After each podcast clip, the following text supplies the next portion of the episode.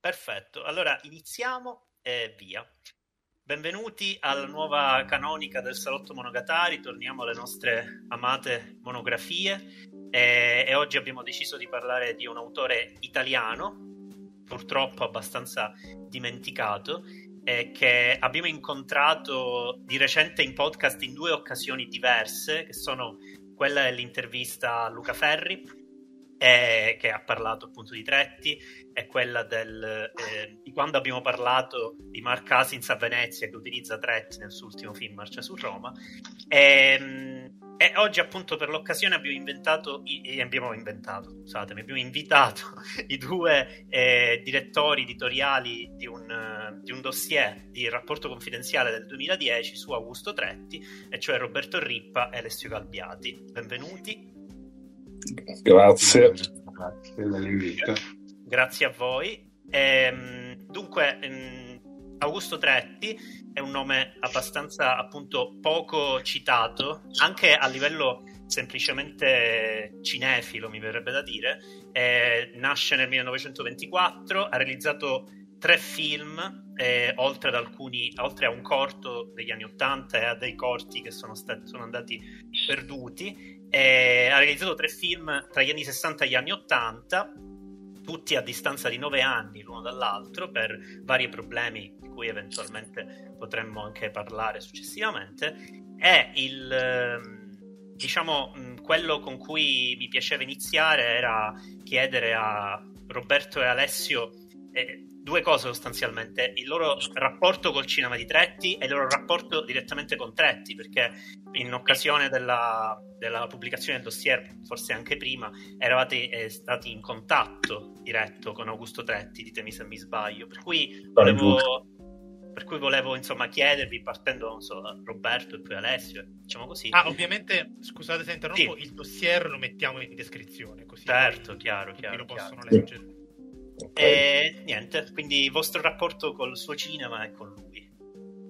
Uh, allora, il mio, rapporto con, con, il cinema di Tretti è stato uh, iniziato da un amico, da un amico che sapeva che io gestivo una, un cineclub uh, all'interno di un centro sociale e um, teneva tantissimo a farmi vedere il potere, finché io non l'avevo mai visto. E quindi me l'ha, me l'ha portato, lo, l'abbiamo guardato insieme e um, a, già al, all'inizio del film, quando ho sentito la musica distorta, ho detto questo è un film speciale.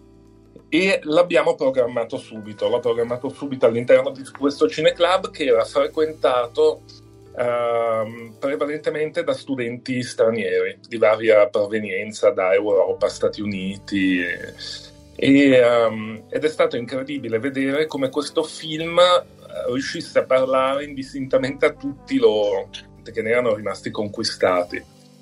Da, da qui è venuto il, um, il, desiderio di contattarlo, di conoscerlo e uh, sono riuscito a procurarmi il suo numero di telefono, l'ho chiamato eh, e mi sono subito scontrato con la sua reticenza. Lui non voleva assolutamente più parlare di cinema, dei, um, delle sue opere, era totalmente chiuso in quel senso, salvo poi tenere il telefono per un'ora e oltre raccontando aneddoti sulla sua vita avventurosa, ehm, nella quale chiaramente confluiva anche il, il, racconto sul cinema. E questo rapporto telefonico è andato avanti per un paio d'anni poi eh, con Alessio, vedendo che non si riusciva mai a, a, organizzare un incontro, abbiamo deciso di partire e andare a trovarlo.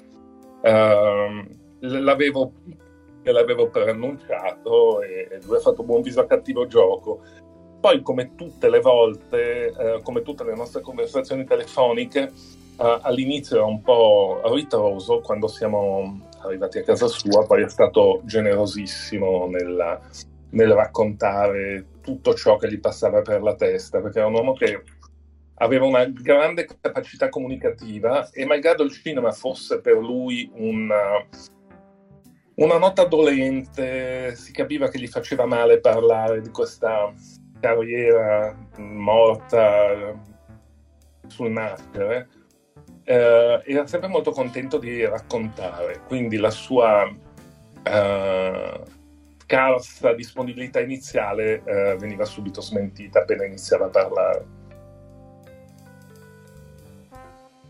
Invece il mio incontro è stato eh, molto più banale, fondamentalmente con, eh, allora, con una, tramite una registrazione delle, da ragazzo delle notti di fuori orario e se non ricordo male avevo puntato il videoregistratore per registrare, eh, se non ricordo male, proprio Moloch di, di Sokurov, però magari dico comunque qualcosa di questo tipo.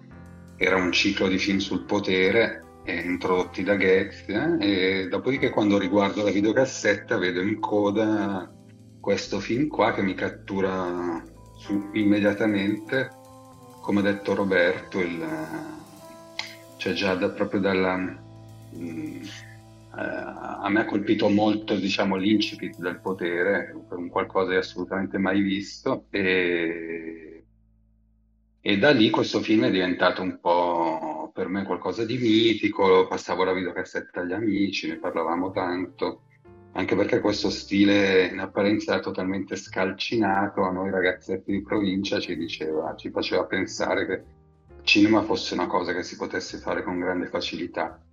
E, dopodiché, eh, nel 2007, alla fine del 2007 con Roberto abbiamo dato vita a questo progetto che è Rapporto Confidenziale e in maniera estremamente naturale abbiamo iniziato a pubblicare degli articoli legati al cinema di Tretti e e poi l'abbiamo incontrato, questo Roberto è andato a vedermi la data, il 25 settembre 2009, quindi quello di cui siamo, siamo andati a trovarlo nella sua casa di Conferazzen, Conferazzen sul Garda, un una bellissima casa di campagna, eh, molto molto bella.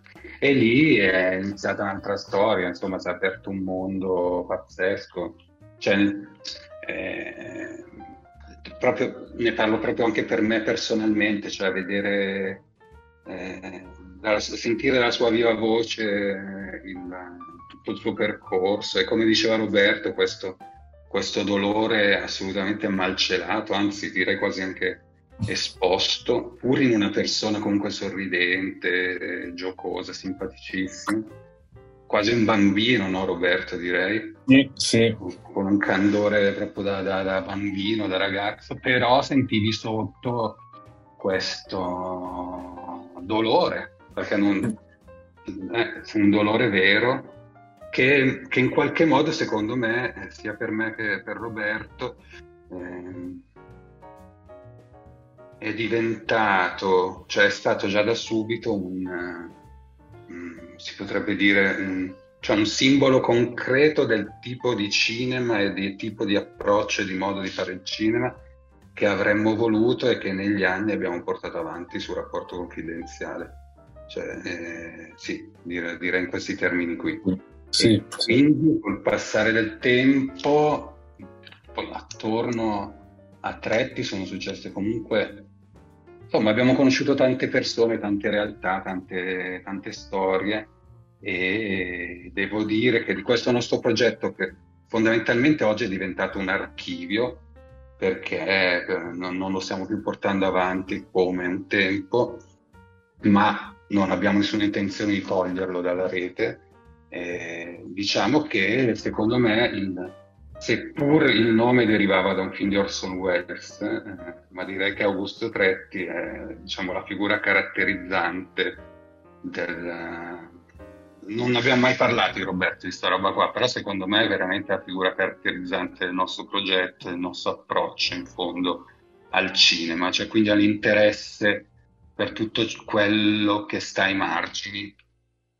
E poi magari dopo poi parleremo nello specifico eh. di però un io, po' questo è stato. Io sì. prima di dare, di dare, la parola a Dario su eh, su alcuni nuclei tematici del cinema di Tretti, eh, volevo fare un attimo un piccolo, eh, un piccolo escurso rapidissimo sulla carriera di Tretti, perché come ho detto ha fatto solo tre film, eh, La legge della tromba del 1962, eh, Il potere del 71 e Alcol dell'80, hanno tutti e tre storie piuttosto diverse, eh, tutti e tre sono stati, diciamo, sempre meno volendo, però comunque sono stati tacciati di didascalismo, di, di essere estremamente amatoriali, e, insomma una serie di accuse che eh, diciamo caratterizzano il cinema di Tretti e che secondo me lo caratterizzerebbero anche oggi se fosse più visto.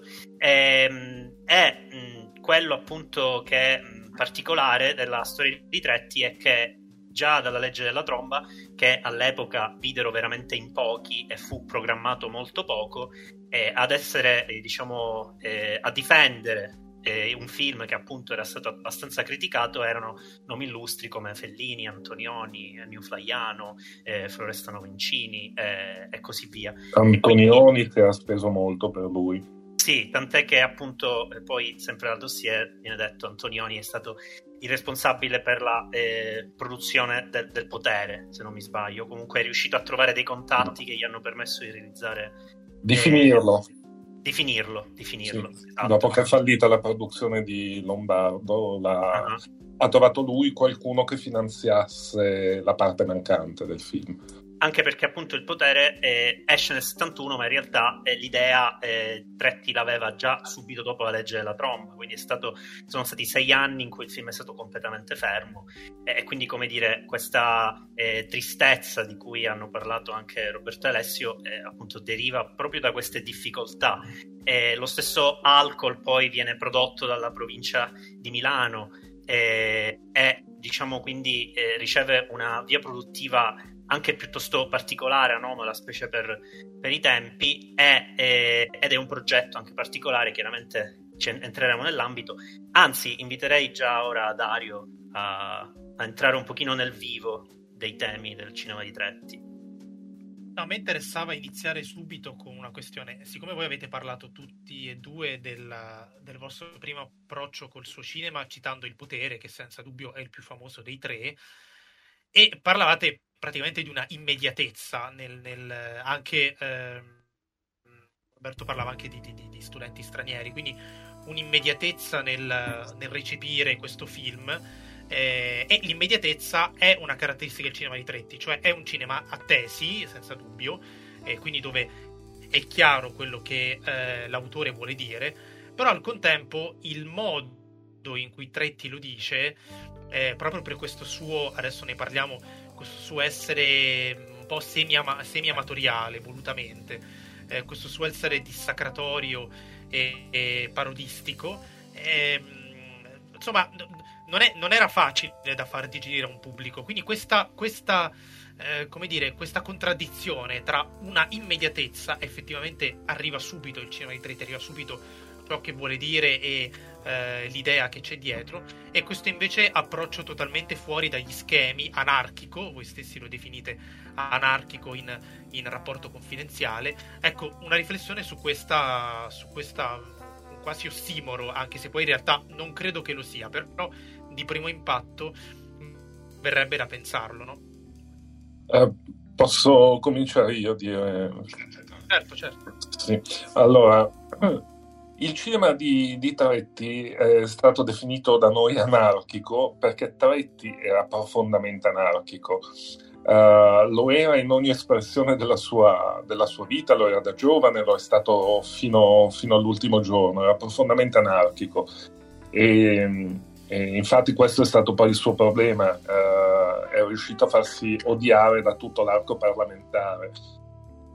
Quando Uh, il potere venne presentato a Venezia, ci fu un politico dell'epoca uh, che noi non so se abbiamo indicato sul rapporto confidenziale, ma comunque um, Tretti diceva Gianni De Michelis. Sì, sì, l'abbiamo, uh, indica- l'abbiamo, indicato. L'abbiamo indicato, ok. sì, okay. Ed era ancora in vita allora quando l'abbiamo indicato. Esatto, esatto.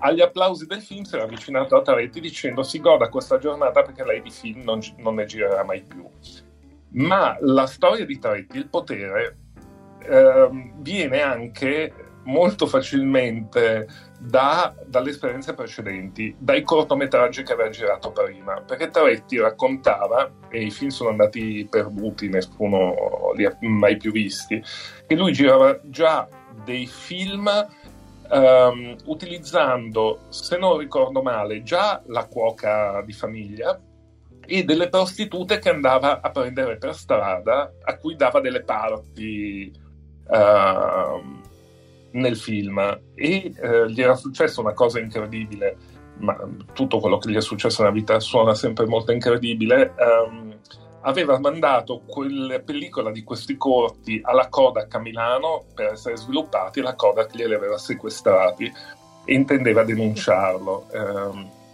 per vilipendio alla religione, per tutto c'era e, uh, e lui aveva faticosamente recuperato queste, questi film che poi sono andati persi.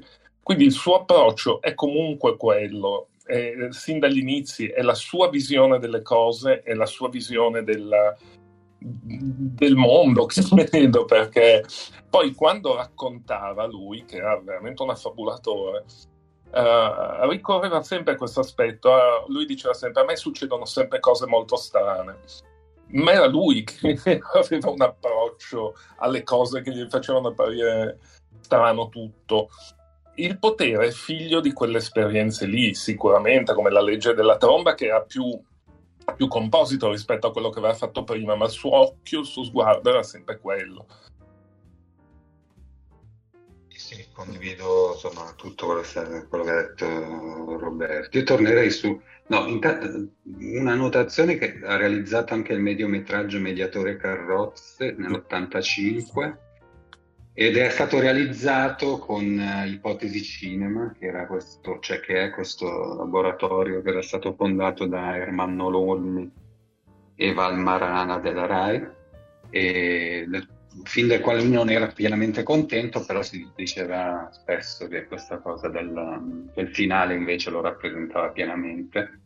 E così, no, insomma, quindi no, ho ritrovato in una cosa letta, dice tre e mezzo sono i suoi film. Tre no? e mezzo, certo, giusto, giusto. Sì. E, e, tra l'altro per, riecheggia fellinianamente. No, aspetta, volevo però stare su un paio di, di concetti. Sì, sì, certo, certo. Allora, un cinema didascalico e amatoriale e poi sul concetto di anarchico. Allora, il discorso, secondo me, era, cioè, dico proprio semplicissimamente, che era anarchico come un bambino. Mm-hmm secondo me questa, cioè una frase come questa era, cioè, fa capire secondo me chi era davvero perché poi è difficile sempre no? riuscire a cogliere una persona però se era anarchico perché come un bambino quindi non era anarchico per, per questioni politiche o per lui la realtà la vedeva così e quindi non poteva raccontartela diversamente cioè, il potere è una fregatura continua che è quello che diceva nel, nel potere e anche nella legge della tromba. E così lui lo vedeva il mondo e così lo doveva raccontare, punto. Non aveva mediazioni. E quindi amatoriale, il concetto di, di amatoriale, senz'altro era amatoriale. Eh, però io penso che perché fosse profondamente incapace di fare diversamente, ma con questa incapacità, con un'incapacità dettata da una onestà non da sì. una non capacità di fare le cose, perché lui era stato assistente del bidone di Fellini, quindi era una persona intelligente, quindi sapeva come si facevano i film. Ma per lui quella, quel meccanismo lì per, non era giusto per lui e quindi lui faceva il cinema che era giusto per lui. E dopodiché invece sul concetto di didascalico che eh, ci sta tutto, secondo me, sul cinema di Preti, sul concetto di didascalico credo di aver scritto qualcosa sul tuo rapporto confidenziale tanti anni fa. E, cioè, siccome anche io ho studiato cinema, eccetera, eccetera, io non ho mai capito esattamente cosa voglia dire didascalico, perché... Quindi, no, perché spesso viene utilizzato come riferimento negativo, un'aggettivazione negativa rispetto ad un lavoro. Però, voglio dire, Orizzonti di Gloria di Kubrick è cinema di serie A totale, ma certo che è didascalico, ti, sta, ti dice già dalla prima sequenza che la guerra è una stronzata e che, i, e che le gerarchie militari sono un, una manica di criminali. Tecnicamente è didascalico pure quello, no? Perché è un film a certo. tesi. Quindi non ho mai capito questa cosa del didascalico, perché mi fa... Mi, no, adesso allargo il discorso da Tretti, perché secondo me bisogna con Tretti cercare di allargare sempre più possibile. E, ehm, cioè che spesso è una forma utilizzata dalla critica per denigrare quegli autori che attaccano il sistema in maniera frontale. Quindi tu dici che è didascalico perché film tesi, pensate come che quando nella critica vengono usati questi termini qua, sono sempre per quei registi che rompono i coglioni. Io sono, sono, molto d'accordo, volevo aggiungere una cosa su questo, sul tuo discorso, così in realtà sono molto d'accordo e infatti anche noi spesso sul podcast abbiamo parlato di didascalismo sia in senso negativo che in positivo a seconda di, del contesto. Eh, il caso di, di, Tretti rispetto per esempio a, a Orizzonti di Gloria è che Tretti appunto come eh, dicevi tu attacca frontalmente il sistema, il che vuol dire, e qui veniamo a uno dei punti su cui eh, vorrei interrogarvi, eh, vuol dire anche che tutti gli effetti di straniamento, voi parlate di eh, straniamento brechtiano, eh, insomma eh, ci sta tutto, ehm, tutti gli effetti di straniamento che ci sono nei suoi film, in effetti tolgono la caratterizzazione psicologica, la dimensione narrativa forte che c'è per esempio in Orizzonti di Gloria, per dirne uno, e, e, e lasciano la didascalia, cioè lasciano la tesi. E questo è fatto in maniera così radicale e eh, frontale che inevitabilmente eh, provoca una reazione da parte di un'istituzione come la critica. Quindi didascalico inteso in questo senso è assolutamente vero, cioè è, è l'essere, l'essere, diretti. Ecco, questo messa così mi piace come definizione. Io volevo aggiungere una cosa, sul, secondo me, eh, ad esempio, per comprendere un film come eh, Il potere e di conseguenza anche la legge della tromba, è fondamentale la visione del, di un documento che abbiamo pubblicato sul rapporto confidenziale grazie a Roberto che, che è andato a, a trovarlo, era un'intervista realizzata da Lorisa Andreoli e Stefano Viel, credo si pronunci, del 94, dal titolo Augusto Tretti e la Resistenza. Lì c'è una mezz'ora, 40 minuti, no, forse sì, tre quarti d'ora dove sì, sì. Eh, lui racconta direttamente la sua esperienza legata alla, alla resistenza perché è stato parte attiva eh, della resistenza. Lui tendeva a sminuire questo suo coinvolgimento con la resistenza, ma già dal racconto che lui fa si capisce che cose ne ha molte, mettendo a repentaglio se stesso, i familiari e quant'altro, cioè rischiando letteralmente fucilazioni sul posto come, come in quei simpatici tempi accadeva. E, e lì, cioè, lì dentro si capisce bene qual era il suo approccio sul cinema, che secondo me era, cioè, ripeto, gli usciva proprio da dentro il suo fare cinema. Basta, solo dire così. No, eh, io, eh, a me piaceva tornare sul, sul discorso del, dell'anarchia e, e anche sul discorso del, del, finale di Mediatori e Carrozze, nel senso che eh, effettivamente quello che si vede dai film di, di Tretti è appunto questo, questa satira radicale, anche molto grottesca de, del sistema tramite questi, questi tipi di personaggi, queste maschere, anche, spesso anche fisicamente maschere, eh, che si muovono e rappresentano qualcosa. Ecco, eh, i finali dei film di Tretti, dei tre lungometraggi di Tretti, eh, mi sembrano molto indicativi di questo essere anarchico anche rispetto alle posizioni ideologiche, nel senso che è molto una, eh, è fondamentalmente una demolizione eh, o qualcosa che non funziona, una denuncia di qualcosa che non funziona o di qualcosa che si mostra altro da quello che è il finale della legge della tromba e, e il sistema che non funziona detto dal, dal protagonista così come nel potere e la falce e martello e la citazione di Lenin sulla gente che si pavoneggia vestita di rosso e il finale di Alcol che secondo me tra l'altro dice molto bene del rapporto che ha con gli intellettuali Tretti, nel senso che Tretti in alcol mette il gruppo di intellettuali che e dialoga e parla della, della, piaga dell'alcolismo, a un certo punto vengono contraddetti da una passante che loro, eh, come dire, liquidano facilmente. La passante dice gli alcolizzati hanno la loro colpa, mentre loro dicono eh però è il sistema un pochino a livello più largo che diciamo ha una forte responsabilità su tutto questo. Non solo Tretti, poi sempre sul rapporto confidenziale viene detto Tretti avrebbe voluto far fare una fine diversa a questi intellettuali, come anche a prenderne un po' più le distanze, ma anche il finale che è quasi candido, noi usciamo dal film, entriamo nel set e c'è un ubriacone che gli dice ma con tutti i problemi che ci sono vuoi parlare di alcolismo? Ecco, mi sembra che sia anarchico anche rispetto a questo, rispetto alla sua posizione ideologica, cioè un, sono film su una persona che eh, ha una posizione anarchica perché non riesce veramente, no, non si può localizzare, secondo me anche a livello ideologico, è, in, è inetichettabile in questo senso. Sì, assolutamente, sì, sì, condivido pienamente questo discorso qua. E, e cre- credo che affondi le radici eh, nel, cioè come un po' in ognuno di noi, eh, qualcosa legato all'adolescenza, all'infanzia, e lui l'ha passata, come si dice, eh, sotto il fascismo.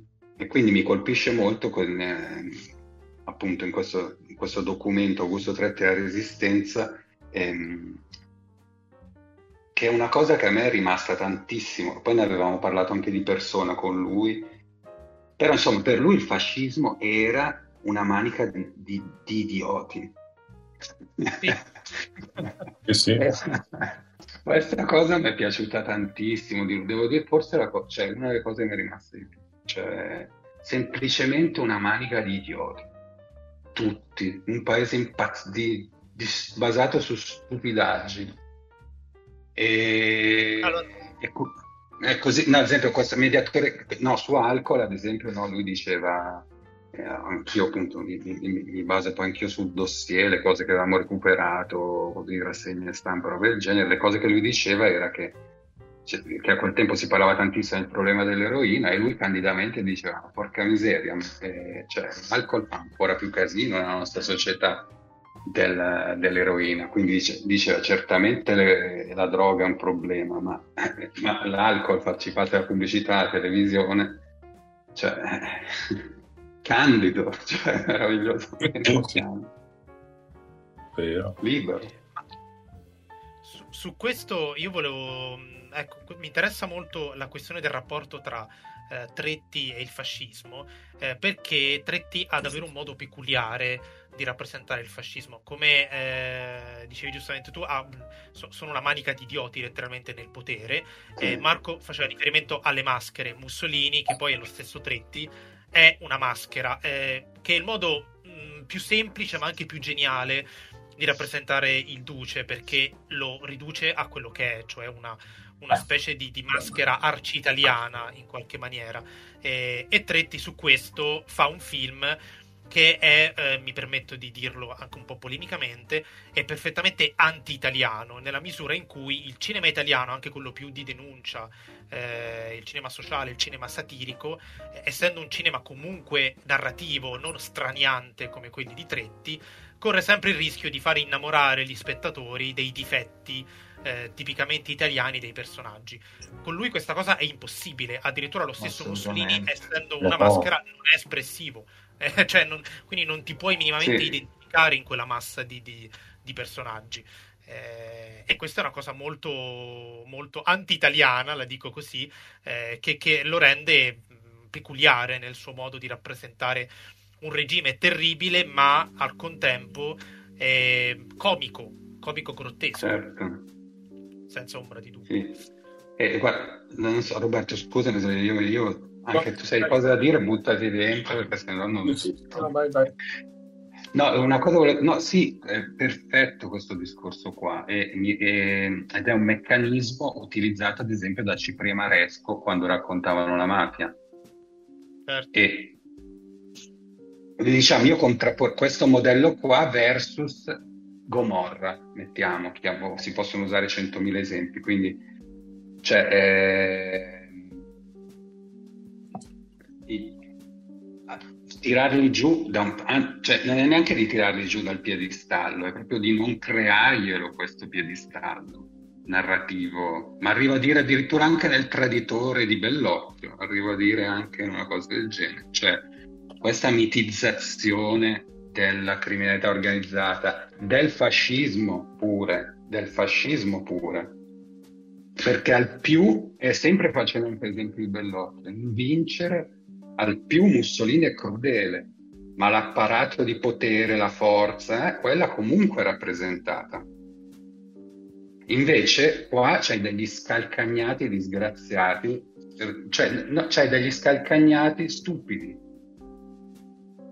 che solo con, la, con, l'uso della forza riescono a tenere il controllo della gente. E sempre Tretti dice, secondo me questo deriva dal fatto che lui facendo la resistenza da ragazzino si, si, muoveva in queste campagne, dovevano scappare ovviamente dai rastrellamenti, dai fascisti, dai nazisti. E, no, e diceva sempre che, avere, che, avevano più paura dei fascisti che dei nazisti, tra l'altro. Questa cosa dovremmo ricordarcela qua in questo paese. E, ehm, però diceva che però la popolazione, i contadini, gli operai li coprivano tutti e lui diceva sempre che la gente alla fine stava con noi. Gente, quindi per lui fare quel tipo di rappresentazione, cioè secondo me per lui vedere, cioè per lui era, eh, quella era veramente la realtà e sapeva che le persone l'avrebbero capita tutti, l'avrebbero cioè, anche secondo me, dentro il potere è meraviglioso la descrizione che fa del, del fascismo. Cioè, eh, in tutta sincerità, cioè, sfiderei a trovarne di migliori. È difficile, difficile anche il discorso che facevi sulla crudeltà come invincere, però nella crudeltà comunque uno spettatore potrebbe anche riconoscersi, io ti favo per i cattivi Disney come molti, ma nella stupidità no, quindi eh, nessuno vuole esatto. Quindi il meccanismo viene scardinato da una rappresentazione del genere, senza dubbio. Sì, sì. E non era sicuramente una scelta e che la pensava veramente così, cioè lui eh. portava nel cinema il suo pensiero, per cui non era voluto per ottenere quell'effetto, semplicemente lui vedeva le cose così. Certo, certo, certo. Durante, durante un rastrellamento, il sesto rastrellamento nella sua, villa, nella sua casa dove abitava questa, con la famiglia, dove poi siamo andati anche a noi, con, sul lago di Garda, insomma lui racconta che questi, il battaglione fascista era lì, lui si era nascosto nel, eh, nel, in, in, in, alto, nel fienile, e eh, grazie a una contadina, questa contadina aveva spostato la scala e è bellissimo come lo racconta l'aneddoto lui. E dopodiché dice che quando il capo di questo battaglione qua è stato arrestato alla fine della guerra, lui è andato dove era incarcerato e gli ha detto certo che sei proprio un cretino, io stavo là sopra, siete proprio dei cretini. eh. sì. non si ritrova in questo.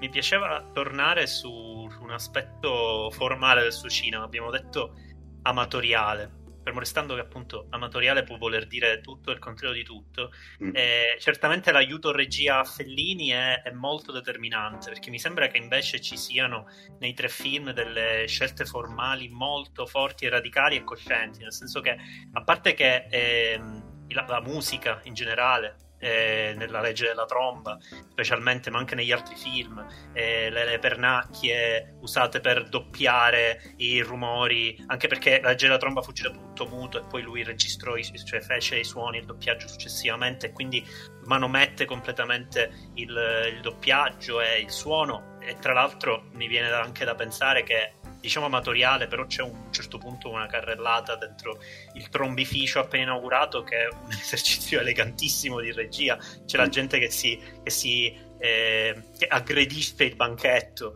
e lui si sposta eh, in quel modo lì. Insomma, è anche eh, una scelta formale molto, molto forte. Così come viene in mente, sempre rispetto a Fellini, proprio in alcol, le, le scenette eh, che sembrerebbero tanto essere, come dire, torniamo ancora a dire didascaliche, molto quadrate, molto dirette, eh. in realtà eh, elaborano una, un'operazione di mimesi rispetto alle pubblicità che, con cui il mondo viene bombardato, che è davvero, cioè è come se utilizzasse lo stesso linguaggio della pubblicità per trovare il, il, la, la, manomissione dal di dentro, nel senso la figura della casalinga annoiata è, è proprio emblematico e, e, Fellini chiaramente aveva realizzato le finte pubblicità per la televisione e dentro Alcol ci sono le, le pubblicità di questo tipo, quindi mi sembra comunque che, eh, va bene che Alcol chiaramente è successivo, però già la legge della tromba oltre al, al, contributo del montaggio che è, è, è splendido e dà dei tempi comici, io con la della tromba proprio ho riso di gusto, è un film di, di 60 anni fa, eh, ecco, mh, mi sembra proprio che a livello formale ci fosse un grande controllo, anche, anche rispetto a, a attori non professionisti che è una scelta interessante perché eh, se parliamo di, di, di, di, quel periodo c'era il neorealismo era insomma da vent'anni allora eh, si faceva cinema neorealista lui usa, i non professionisti in un modo che poi appunto potremmo vedere in, in Cipri e Maresco e potremmo vedere eh, sì. forse in, in, in, Antonio Rezza insomma quindi ecco. Sì sì. Eh sì sì sì. È giusta la No, sul suono e sulla musica c'è da dire che ad esempio già dalla legge della tromba lui collabora con Eugenia Tretti, che è sua sorella, nonché moglie di Giacomo Manzoni, che era un compositore e, e di, di, di, di, una certa importanza, cioè anche teorico. Eh, ha, ha portato, cioè, è stato tra i primi a portare in Italia Adorno Schoenberg, ha tradotto i testi di Schoenberg, quindi parliamo di, eh, si capisce insomma anche l'utilizzo del suono. E poi anche Angelo Paccagnini nella, soprattutto sul suono. Ed effettivamente il, il, è assolutamente cioè, sorprendente, nessuno faceva quella roba lì, certo. creare queste appunto sonorità che magari poi le, una cosa che Rezza fa costantemente nel suo cinema, parliamo di, di un anticipo di, di, di di parecchi, parecchi sì. decenni. Paccagnini, tra l'altro, protagonista, se non sbaglio, sì. della tromba. Sì, sì, eh, infatti, infatti, a questa cosa a me fa venire in generale che è un cinema molto, mi viene da dire, multidisciplinare, cioè le varie parti del, de, de, le varie parti tecniche del film sono molto permeabili fra di loro, ma solo, solo a partire dall'utilizzo eh, di Maria Boto, che è una figura, eh, come dire, eh, molto personale, vicina a Tretti, che invece viene, viene fatto interpretare no, certo. molto ma... distante eh, appunto certo. sì, musicisti che appaiono come, come, attori. Secondo me, ecco, eh, Tretti fa qualcosa che in musica si dava più, scontato, più per scontato, cioè l'idea di poter sperimentare sul rumore, eh, essere punk. Ecco, il cinema aveva, ma tuttora secondo me ha un'idea di forma che ancora non è tanto libera e Tretti lo fa nel, nel 62, anche prima. Quindi ecco. Certo. No, che poi sono... Dicevi, profondamente punk. Esatto. Tempo, sì. Sì. No, poi c'è il, il, discorso, secondo me il discorso da fare poi anche che c'è, ad esempio, l'utilizzo del sonoro, l'utilizzo del sonoro di Treppi era... Ora, poi è difficile essere certi di queste affermazioni qua, però per quello che ho studiato, che ho visto cosa, era assolutamente innovativo in ambito italiano. Però in Francia c'era un tal Tati che lo faceva da un po' di tempo Certo. Il punto è che veramente poteva essere tranquillamente il nostro Tati, cioè è tutto lì, cioè è molto più politico, molto più più diretto, no? molto più punk, come sta dicendo Roberto. E, e, e, tra l'altro volendo anche carriere vagamente simili, nel senso anche, anche Tati, sfortune produttive incredibili, eh, pochi, fi- pochi lungometraggi, insomma effettivamente il parallelo regge. Eh sì, però diciamo che secondo me avrebbe firmato col sangue per avere il budget di Playtime. Ah, no? certo, certo. Meno per, per, l'esito poi che è stato il film. Dopo, no, però, vabbè, cioè... ma tanto l'esito sarà già collato, quindi l'esito esatto. no. eh, sì. No, no, no, vabbè, no, quindi disco... ma però appunto non a caso, cioè tutte queste buone, eh, cioè tutte queste ottime recensioni che ha ricevuto fondamentalmente e queste eh, dimostrazioni, di, dimostrazioni di interesse barra lettere di raccomandazione di grandi registi e personalità è lo stesso fatto che noi siamo qua dopo così tanto tempo, noi cinefili siamo qua a distanza di tanto tempo a, ancora un po' a bocca aperta no? rispetto a certe sue trovate, cioè, testimoniano il fatto che c'era il come della qualità nello stile di, di Augusto Drezzi. Cioè, agli addetti ai lavori del tempo era evidentissimo, evidentissimo. Eh, però, come ha detto giustamente Roberto, cioè, da una, allora, io, cioè io penso che da una parte eh, cioè da una parte c'era qualcosa nel suo stile che gli ha complicato la vita dal punto di vista cinematografico, anche il fatto di non stare a Roma, i soliti discorsi. Però dall'altra, come diceva Roberto, cioè, eh, oggettivamente ha avuto anche delle sfortune, cioè proprio degli, degli accadimenti strampalati se pensate appunto, sempre come ha detto Roberto, che primo, una delle prime cose che fa un cortometraggino glielo bloccano in sviluppo alla Kodak di Milano perché lo considerano riguardoso per la religione e la politica, cioè ognuno poi c'ha un karma. sì, decisamente. È veramente paradossale quell'episodio lì. E ma sulla difficoltà intrinseca in alcune scelte di stile, a me viene in mente, non so come la vedete voi, se uno vede i tre film eh, appunto in ordine cronologico, oltre a una certa coerenza di idee, si vede anche una, una progressione, nel senso c'è un annullamento progressivo sempre più della dimensione narrativa che già è flebile nella legge della tromba perché lui spezzetta, eh, rompe la quarta parete, comunque fa piccoli quadri frammentati. Poi nel, nel, nel potere è, sono, mm, è un film praticamente a episodi con una tesi di fondo e Alcol ha una funzione semi-documentaria. Poi adesso ne parliamo meglio di Alcol che è un prodotto strano, eh, però insomma c'è questo progressivo annullamento della dimensione narrativa che probabilmente eh, sicuramente ai a molti addetti ai lavori piaceva, probabilmente lo rendeva ostico, non so quanto adesso lo sarebbe, però lo rendeva abbastanza ostico eh, al pubblico, ad esempio. Voi come vedete um, questa cosa? Vai Roberto, Te lo... Eh, ripeti, scusami, ripetimi la domanda. Eh, il fatto che l- tu hai parlato della di una difficoltà nel, nella, nella, sua carriera che oltre alle sfortune può essere legata anche a delle scelte stilistiche. E il fatto che comunque guardando i tre film insieme la, la, eh, cioè la dimensione della narrazione eh, è sempre più ridotta, diventa sempre più qualcosa di frammentato eh, con una tesi di fondo però sempre meno eh, sempre meno lineare dal punto di vista narrativo, può essere qualcosa effettivamente di ostico per un pubblico di allora, forse anche per un pubblico eh, di oggi e mm, magari più eh, meglio considerato dagli addetti ai lavori. Lo dico provocatoriamente, però insomma eh, c'è questa dimensione antinarrativa nel suo cinema.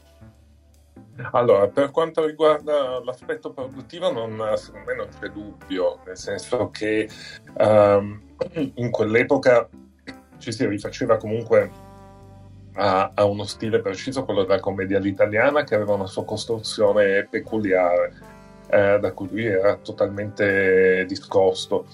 Dalla parte del pubblico invece sono un po' più perplesso, nel senso che vedo, chiaramente non posso pensare come Uh, reagisse il pubblico a quell'epoca, all'epoca dell'uscita dei film.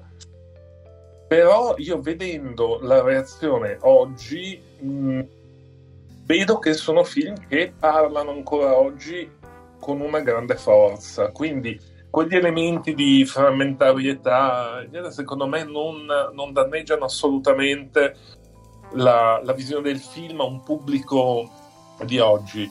Ripeto, quando io ho passato il potere nel mio cineclub erano studenti stranieri in prevalenza, diciamo dai 20 ai 25 anni e il film ha avuto un successo clamoroso, nel senso che veramente è quello che ha suscitato più dibattito e, e di cui mi hanno chiesto di più. Per cui, no, quello no, forse no, anche perché quella costruzione frammentaria era forse un pochino più in uso all'epoca, insomma si sta parlando di 60-50 anni fa, uh, secondo me no. Uh, no. Forse il pubblico era, ancora, era un pochino più aperto.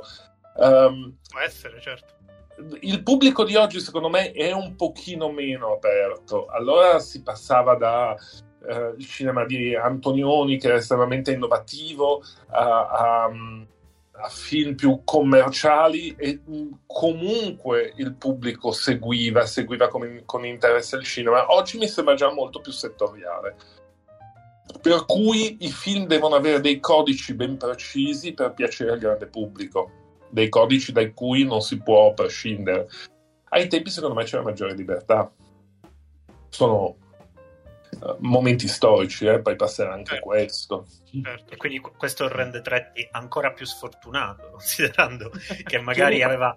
Eh, esatto, poteva essere più recepito prima che ora. Fermo restando che secondo me ora le, le, critiche negative sarebbero molto molto simili, per cui non, non, non, reggerebbe ora nemmeno l'accusa di essere troppo dei suoi tempi, anzi anche politicamente mi sembra molto molto presente.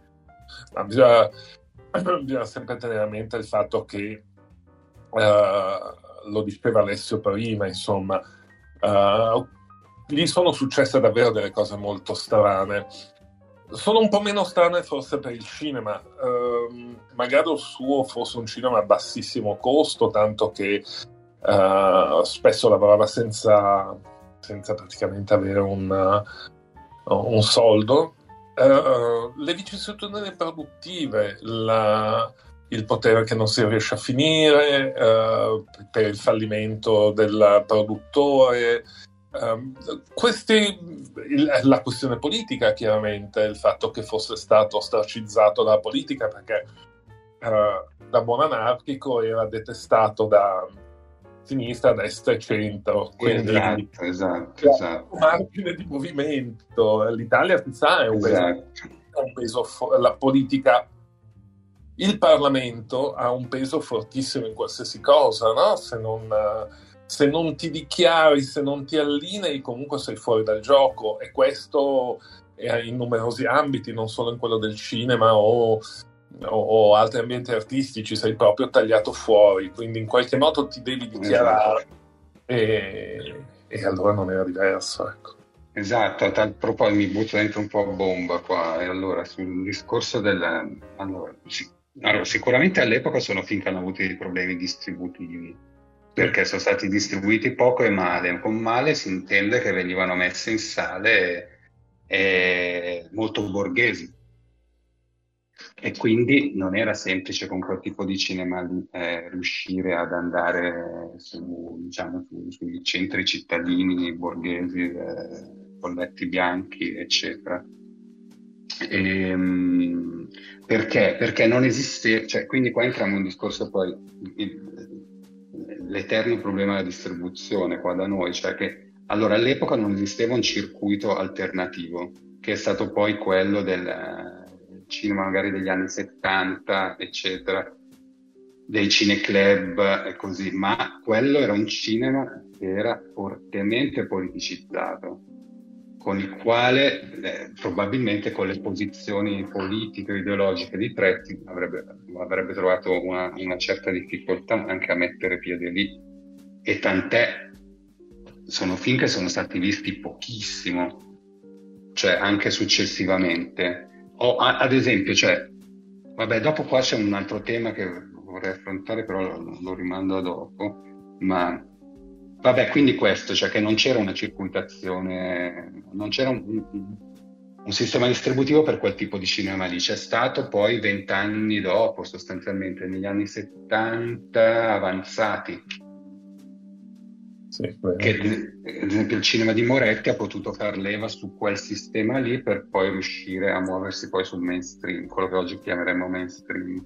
Eh, però secondo me invece sul discorso della, sulla dimensione narrativa, quindi questa eh, eh, questo progressivo dissolversi della dimensione narrativa dei film di, di Tretti, se, secondo me, questa è una cosa mia personale, è dovuta anche a, a proprio il percorso che ha avuto, cioè questa attesa, que, que, questi 8-9 anni che passavano tra un film e l'altro, l'hanno portato ad un, eh, secondo me, ad essere continuamente polemico rispetto al cinema dentro le stesse inquadrature che faceva. Cioè già l'ha fatto in partenza questa cosa qua, ad esempio con la legge della tromba, che si apre con questo finto eh, gioca con il leone della MGM facendoglielo fare la domestica. Che già questo è un manifesto di essere contro il, contro il cinema, fondamentalmente, il cinema come viene inteso. E progressivamente è andato sempre di più a far sparire, a far sparire anche proprio la narrazione che, eh, insomma, che, che, che, diciamo che è lo strumento più semplice per legarsi al pubblico fondamentalmente.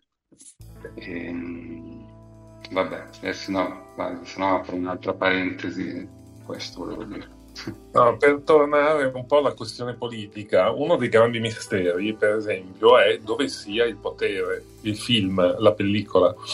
Uh, perché aveva raccontato a me Alessio quando l'avevamo visitato il fatto che molta gente gli chiedeva uh, il film in pellicola per poterlo restaurare e pubblicare, ma che lui diceva che il film non si trovava più da nessuna parte, né al centro sperimentale né alla RAI, niente, scomparso, completamente scomparso. questo è uno dei suoi cruci perché non riusciva mai a rispondere alla gente che si interessava alla, al destino della pellicola, non sapeva cosa dire perché aveva fatto delle ricerche e il film non c'era, non, non, non si trovava più e, uh, e la copia trasmessa da Rai fuori orario tanto che è quella che tira uh, dalle mani di tutti è, è l'unica eh, versione che si trovi è quella lì non si trova più il film adesso un adesso un po cambiata la questione eh? perché però questo qua no, adesso come si dice alla morte di tre quindi siamo nell'anno 2013, l'anno dopo sostanzialmente la sorella insieme poi eh, eh, la sorella ha fatto la donazione di tutto il suo materiale, eh, tutto il suo archivio di, di, testi scritti e poi anche di pellicole di formati brevi alla Cineteca Nazionale dove comunque hanno anche copia del potere di tutti, di tutti, i, film, di, tutti i film di Augusto Tretti. E... Quindi vuol dire che negava lui? non voleva che il film no.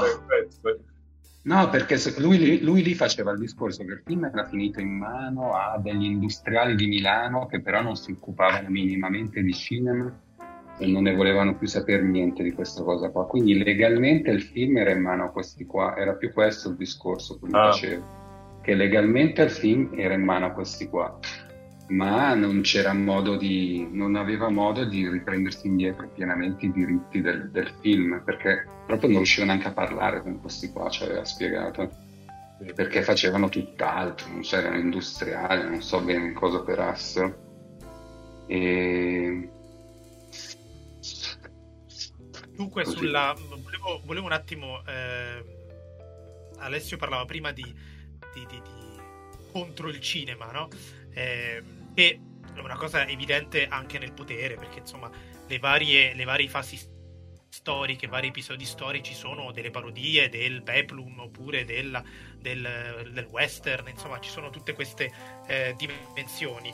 Però in realtà io volevo chiudere parlando nello specifico eh, di Alcohol perché eh, credo di parlare anche a nome di Marco perché si era detto in privato è il film che ci è piaciuto di più dei tre se ne parlava in privato qualche giorno fa e, e Alcohol è un film particolare volevo sapere la, vostra idea di questo film, perché ha un, ha un, chiaro intento didattico, volendo anche meramente informativo su quelle che sono le, le, eh, le proprietà benefiche del, dell'alcol. Anche questa è una cosa abbastanza anti-italiana perché eh, i nostri politici tendono a parlare male della droga, si diceva anche prima, ma a esaltare le virtù dell'alcol. E i discorsi che si fanno ora sono identici a quelli che eh, ci sono nei, nel film.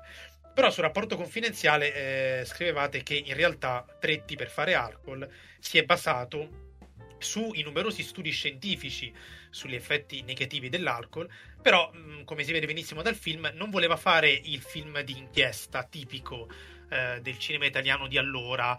Eh, ha voluto fare anche lì una cosa un po' più straniante, anche lì con delle idee geniali come le pubblicità finte, eh, eccetera, eccetera. Cioè qualcosa che sia esatto, preciso, vero in qualche maniera, però un senso di vero che è diverso dall'idea sempre un pochettino neorealista che aveva il nostro cinema eh, impegnato. Qual è la vostra idea su Alcol? Perché è un film davvero molto particolare. Eh, No, insomma, a me verrebbe semplicemente da dire che il, eh, cioè, con alcol si esplicita chiaramente la sua capacità di, eh, di parlare alle persone, al pubblico potenziale di, anche di non addetti ai lavori. Cioè aveva un linguaggio molto semplice che veramente poteva essere capito dall'operaio, dalla casalinga, da... quindi una ricerca ehm, secondo me è andato molto nella direzione stilistica di riuscire a fare un film che potevano capire tutti e secondo me nella sua testa era che potevano capire anche i contadini che abitavano lì attorno a casa sua. Certo. Non, non so se... perché ad esempio questa cosa lui parlava sempre di... cioè quando stanno stati questo riferimento ai contadini che abitano lì intorno era continuo, era su ogni tipo di discorso. E, e allora secondo me poteva essere, può essere una roba del tipo che a quel punto della sua vita eh, non voleva riuscire a fare una roba che fosse proprio molto semplice da capire. Poi dopodiché, dopo un discorso sofisticato, dopo noi, cioè, tecnicamente, eh, cioè, è, è, potremmo dire che è intermediale, potremmo dire che appunto che c'è break, potremmo dire tante cose tecniche, però secondo me il contadino di vicino di casa lo riusciva a capire. e secondo me eh, questa era una dimensione, una dimensione importante per lui. Però se pensi che un film prodotto dalla provincia di Milano, che non credo che abbia prodotto chissà quanti film, è veramente assurdo. Cioè, bizzarro, sì. Io, io sono d'accordo su ciò che ha detto Alessio ed effettivamente eh, lascia, fa pensare come avrebbe potuto essere il suo cinema da lì in poi se avesse potuto continuare, al di là del mediometraggio eh, che l'ha seguito, perché mh, mm, lui ne parlava con sorpresa, il film era piaciuto sia ai medici sia alla provincia di Milano che tra l'altro questo è stato il primo film che ha prodotto e penso si possa dire anche l'ultimo credo. E, uh, e, uh, e, aveva convinto era piaciuto. Uh, questo con, su un tema su cui aveva molto da dire appunto calcolando che il discorso di base era ti parla di determinate sostanze, ma l'alcol sono 3.000 anni che è accettato e considerato um, adatta alla fruizione di chiunque. E c'era questa contrapposizione, non so, droga, la droga no, l'alcol sì, e lui era abbastanza sorpreso da questa, da questa cosa. Le era piaciuto aveva convinto e, e, non so, resta un po' l'impianto di, di sapere cosa sarebbe stato, come sarebbe stato il suo cinema da lì in poi, se questa cosa l'avrebbe condizionato al punto di cercare magari una, un modo di comunicare diverso al, allo spettatore rispetto a quello scelto fino ad allora, anche se rimane lecito pensare che, uh, che no, perché lui era così, insomma quello era quello che gli interessava fare, gli interess- lo interessava fare le cose in quel modo. Probabilmente cioè, il film ha questo linguaggio proprio perché è stato prodotto dalla provincia di Milano con intenti didattici esatto. ed educativi e quindi si è messo dentro questo meccanismo qua e col suo stile ha tirato fuori quel tipo di linguaggio. Magari questi volevano produrre, che ne so, veramente una roba, un documentario sulla sull'alcolismo e lui è riuscito a dire ma no facciamo un filmettino magari facciamo il personaggio ti, ti, ti, ti la casalinga eh? eh secondo me è andata così. E... Eh, sì. ha, sabota- ha, sabotato un po' l'idea iniziale ma mantenendo in realtà perfettamente l- l- l- l'intento lo spirito lo spirito, lo spirito cioè... a te sì certo. Sì, sì, sì, un gioco di parole con spirito, non so se era voluto Marco, ma su questo ehm, estremo. Su questo, estremo. Eh, su questo io direi che possiamo chiudere la, la, puntata e quindi ringraziamo Alessio e Roberto. Aspetta, scusami un attimo, io volevo però aggiungere una piccola cosa, ah, cioè sì, una specie di appello, chiamiamola così. Chi ascolterà certo. questa... Que, quello che stiamo dicendo sulle molteplici piattaforme dove lo metterete. Eh, no, insomma, e quindi soprattutto sui ragazzi giovani che sono interessati alla figura di Tretti, li inviterei ad andare a rompere le scatole alla Cineteca Nazionale perché loro, con, la, con il lascito che hanno avuto dalla famiglia Tretti, hanno a disposizione tantissimo materiale inedito, anche cortometraggi, lavori, sceneggiature fatte con Tonino Guerra, lettere, carteggi e che eh, si, si, richiedesse di darsi una mossa perché, ehm, perché non si può penso ad altri registi come Claudio Caligari, Nico D'Alessandri, abbiamo un elenco infinito di registi di questo tipo che dotati di enorme talento che in vita sono stati completamente messi ai margini perché tale è la cosa, sono stati messi ai margini ma non appena morti sono stati iniziati a essere celebrati e utilizzati per autorappresentarsi.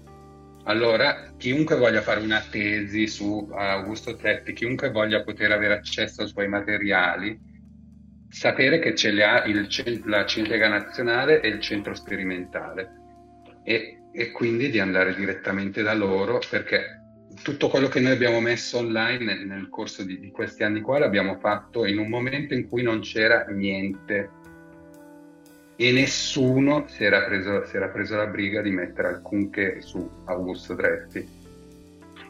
E niente, è tutto qua, perché questi meccanismi qua, cioè parte del problema dentro al quale, cioè parte il problema dentro il quale si è mosso eh, Augusto Tretti e che la, mh, ha prodotto in lui grande, questo grande dolore. Questo meccanismo qua è ancora in essere e, e, quindi insomma, forse bisognerebbe anche rompere un po' le scatole di più. Eh, sono d'accordo. L'appello è perfetto, infatti lo facciamo pubblicamente anche come salotto e chiediamo agli ascoltatori la stessa cosa. Sì, sì, veramente ottimo, grazie mille. Grazie a voi. Grazie a voi. Grazie a voi.